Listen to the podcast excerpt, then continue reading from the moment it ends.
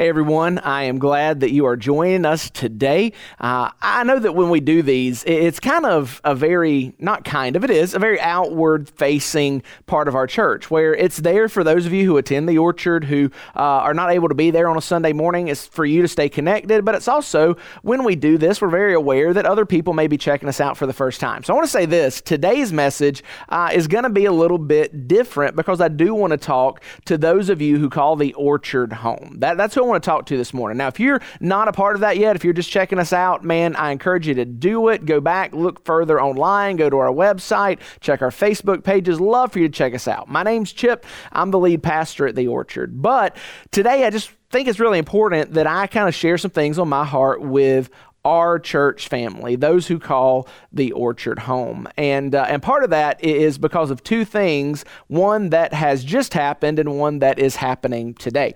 Uh, so, the thing that has just happened is this last Sunday night at the orchard, uh, and in case I don't know when you're watching this, January 29th, 20. 23, we had a church wide night of worship where all four of our locations in Lake City, Live Oak, Branford, and Ocala all met at our Branford location there at the Branford High School and had an incredible night of worship together. And man, God showed up. His presence was heavy on the place. Worship was real and authentic. It, it was great. And my favorite part of it as your pastor was that as we say all the time, we're one church in many locations, but that night we were one church in one location. Now, not everybody was there, but man, there were a lot of us there, and it always feels so good to be able to gather with the church. And so I, just wanted to kind of continue that conversation that we had Sunday night talking to our church family. Uh, the second thing that is happening today is across all of our locations, we're going to begin talking about covenant membership renewal. So at the Orchard, we do, like other churches, have members, but we don't have members in a sense that maybe you grew up with, where you walk an aisle and the pastor says they want to be a member who votes to be make them a member, not that kind of thing. At the Orchard, we have covenant membership. And covenant membership means that you make a covenant with us, we make a covenant with you uh, about what is the responsibility you have as a member of the orchard. Membership at the orchard doesn't come with rights and privileges, it doesn't earn you anything special, but it is a mutual accountability and responsibility to one another to walk and grow in Christ likeness. I would encourage you, uh, if you have a location home, talk with your location pastor about that if you missed in person this Sunday morning. Uh, we're not going to talk specifically about what is a covenant or what the church covenant is. Uh, you might can have that conversation again with your location pastor, but all of those things just got me personally thinking about the church and what the church is and what the church is not. Because I think in our day and age, there's just a lot of confusion around what the church is and what the church is supposed to be. So I want to talk with that uh, about that with you this morning, and and I think the best place to start is by starting with what the church is not. Uh, first of all, uh, this may be new news to some of you, uh, but hopefully not. The church is not a place right? I know that we use that language when we say we're going to the church or, hey, can you pick me up on the way? I'll meet you at the church, something like that. And the church building is what we call the church most often. But when we look at what the church really is, the church is not a place. And I think that's something that has been a huge part of who we are uh, at the Orchard is because the buildings that we meet in as a church are highly untraditional. Uh, we met very first as the beginnings of the orchard at the Holiday Inn.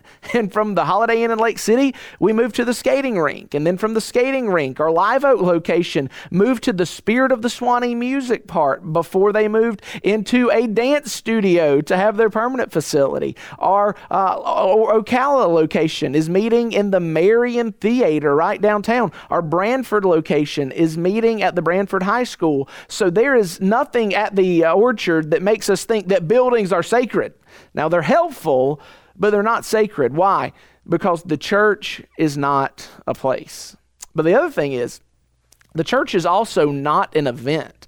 And I think at the orchard, maybe this is something that we accidentally fall into thinking sometimes. We think that we go to church, and when we leave church, that church was good. Church was good this morning. Church was encouraging this morning. Uh, but church isn't an event. Now, the event that we have on Sunday mornings is special. The event that we have on Sunday mornings is meaningful, it is impactful, and I would go so far as to say that the event that we have on Sunday morning is supernatural.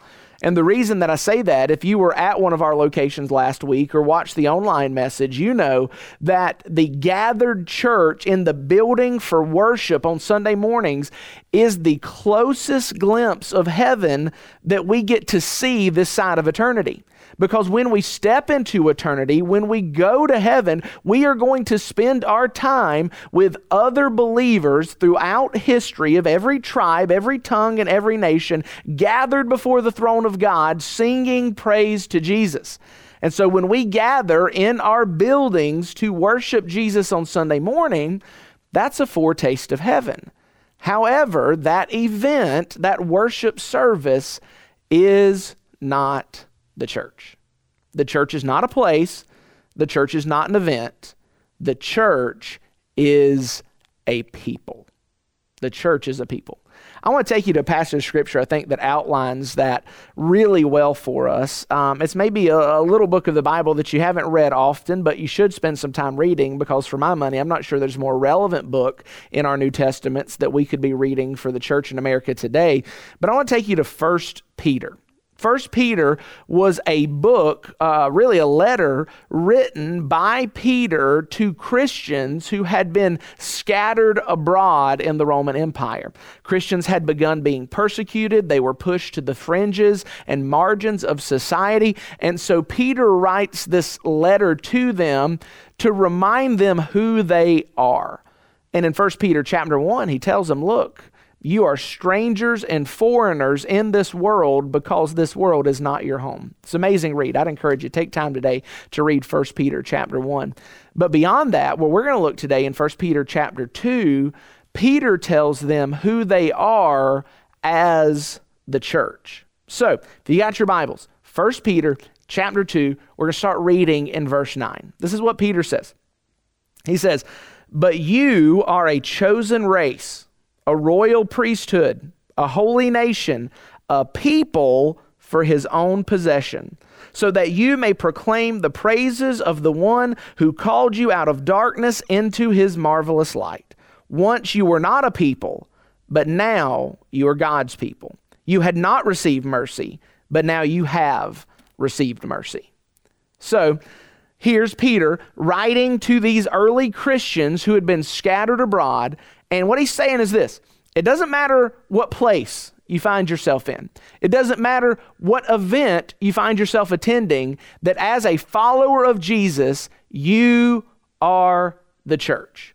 Because the church are a people, they are God's people. And then he uses that language where he says, You're a chosen race, a royal priesthood, a holy nation, a people for his own possession. And so what he's saying is, You're, a chosen race, not that you are a, you know, ethnically this or ethnically that. That's not the point there. The point, because at this point in time, the church was made up of Jews and Gentiles, the point is, is that whatever race you are, now it doesn't matter because you are God's race. God is no respecter of a person's ethnicity ethnicity. You are God's race. He says you're a royal priesthood. This is one of the things that's so important to us as believers. There does not need anymore to be a go between between you and God other than the Son of God, our Savior, Jesus Christ. You don't have to have a pastor, you don't have to have a priest or a prophet or an apostle or a pope to go between you and God. You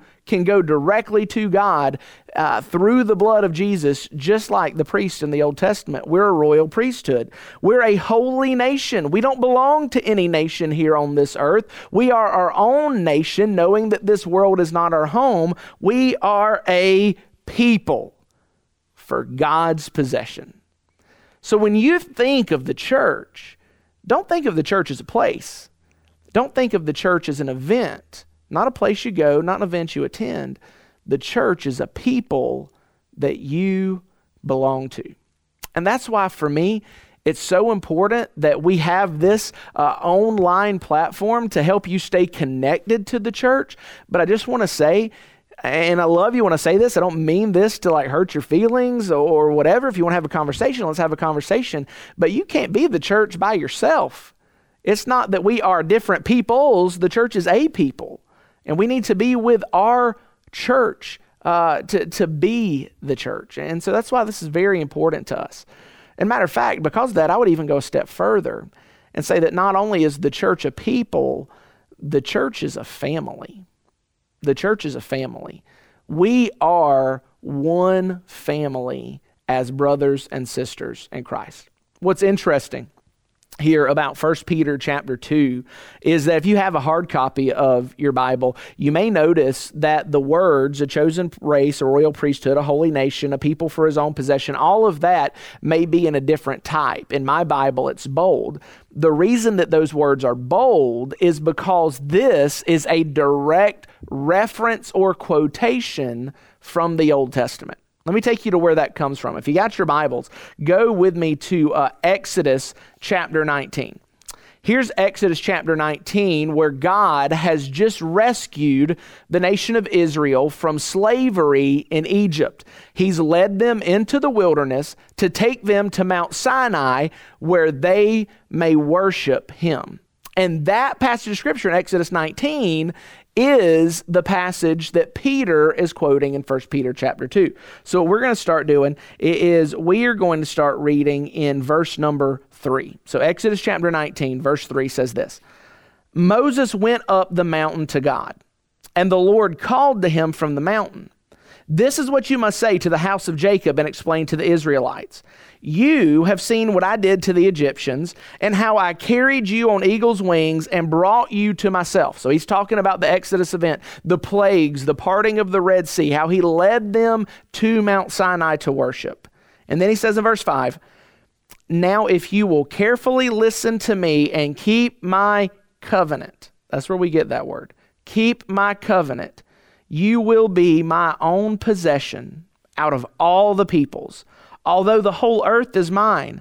And you will be my kingdom of priests and my holy nation. These are the words that you are to say to the Israelites. So, what's really interesting here is Peter quoting this passage from Exodus 19 is making a connection that we might miss because of our lack of cultural context. See, in Exodus 19, Israel were a nation.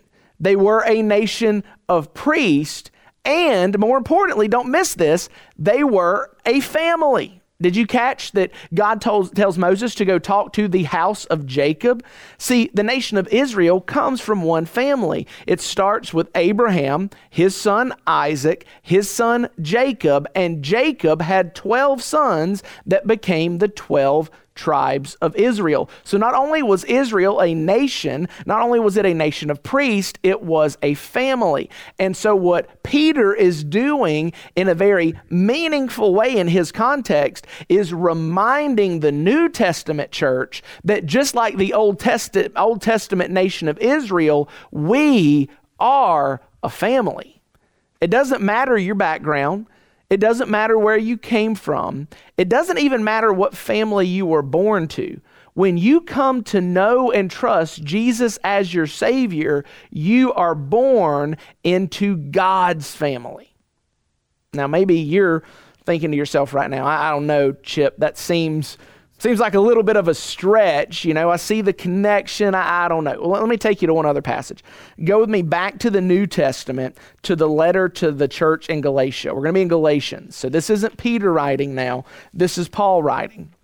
And what we're going to do is we're going to start reading in chapter 3 and we're going to go into chapter 4. What's neat here, a little tidbit, this is for free, is all the chapters and verses that are in your Bible today were not there originally. They are artificial breakdowns to help us reference what we read. And so what we see here is chapter 4 in Galatians doesn't begin a new thought, it actually completes a thought that Paul begins in chapter 3. So start reading with me in chapter 3 verse 27. So what Paul writes. He says, For those of you who were baptized into Christ have been clothed with Christ. So that's talking to believers, right? There is no Jew or Greek, slave or free, male or female, since you are all one in Christ Jesus.